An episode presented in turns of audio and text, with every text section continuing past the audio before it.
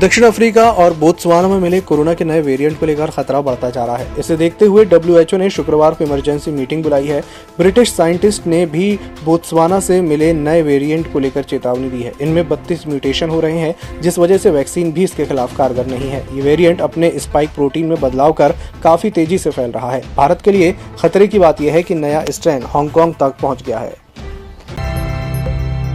कमज़ोर वैश्विक संकेतों और दक्षिण अफ्रीका में मिले कोरोना के नए रूप के बढ़ते प्रकोप के बीच कारोबारी सप्ताह के आखिरी दिन, शेयर बाज़ार भारी गिरावट के साथ बंद हुए। कारोबार के अंत में सेंसेक्स सोलह अंक की गिरावट के साथ संतावन के स्तर पर बंद हुआ, जबकि निफ्टी 509 अंकों की गिरावट के साथ सत्रह के स्तर पर बंद हुआ। दक्षिण अफ्रीका में कोरोना का नया वेरिएंट मिला है। दक्षिण अफ्रीका, हांगकांग और बोत्सवाना में इसके 50 कन्फर्म केस मिले हैं। भारत में अब तक इस नए वेरिएंट का कोई केस नहीं मिला है। इन सब के बीच अगले महीने भारतीय क्रिकेट टीम का दक्षिण अफ्रीकी दौरा शुरू हो रहा है।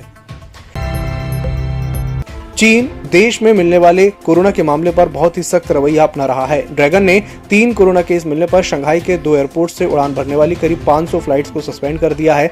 स्थानीय प्रशासन ने स्कूलों को बंद करा दिया है और सभी टूर्स को सस्पेंड कर दिया है। थाने की कोर्ट ने मुंबई पुलिस के पूर्व कमिश्नर परमवीर सिंह के खिलाफ जारी गैर जमानती वारंट रद्द कर दिया है। थाने पुलिस के सामने परमवीर के पेश होने के बाद अदालत ने ये फैसला दिया है। अदालत ने ये शर्त लगाई है कि आगे जाँच टीम के बुलाने पर परमवीर को उनके सामने हाजिर होना पड़ेगा। दुनिया भर में चिंता का विषय बने कोरोना के नए वेरिएंट का कोई मामला भारत में अब तक सामने नहीं आया है। सरकारी सूत्रों ने बताया कि नया वेरिएंट देश भर की टेस्टिंग लैब्स में भेजे गए किसी भी सैंपल में नहीं मिला है। ये भारत के लिए राहत की खबर है। आज बहत्तरवा संविधान दिवस है। इस मौके पर संसद के केंद्रीय हॉल में कार्यक्रम आयोजित हुआ।